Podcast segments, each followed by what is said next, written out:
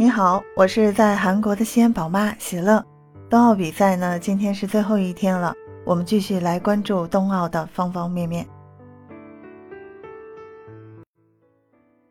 在北京时间二月十八日的时候，北京奥运会已经进入到第十四个比赛日的较量，冰壶项目十九日继续进行。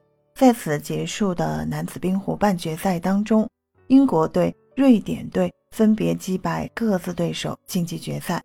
比较有意思的是，英国队提前至少锁定了一枚银牌，这将会是英国代表团本届冬奥会的第一枚奖牌。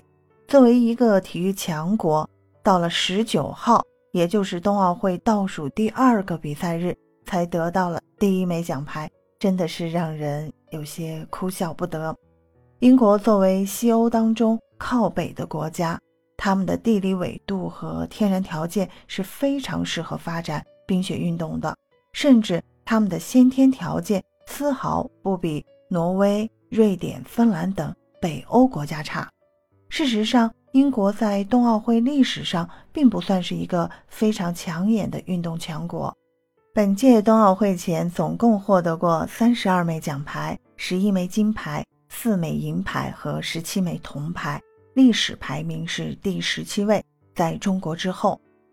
英国队作为很多体育项目上发源地，在很多自己发明的项目上，现在已经不擅长了，比如乒乓球、羽毛球等等。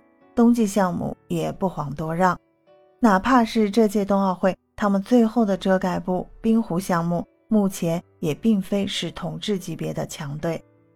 加拿大、挪威、瑞典等队伍的整体水准丝毫不虚英国，而在其他的项目上，英国更少缺乏一个具备传统优势的队伍。在十八号结束的自由式滑雪女子 U 型场地技巧的决赛当中，我国选手谷爱凌以绝对碾压的统治力摘得金牌，而其中资格赛第四晋级决赛的英国选手佐伊阿特金。三组动作全部失误，无缘奖牌。他的表现就像是英国代表团本届冬奥会的整体表现的缩影。自身实力不足是一方面，运气上的欠缺，缺少标志性的传统强项。冰雪项目的普及，让更多国家的冬季项目实力得到了明显进步。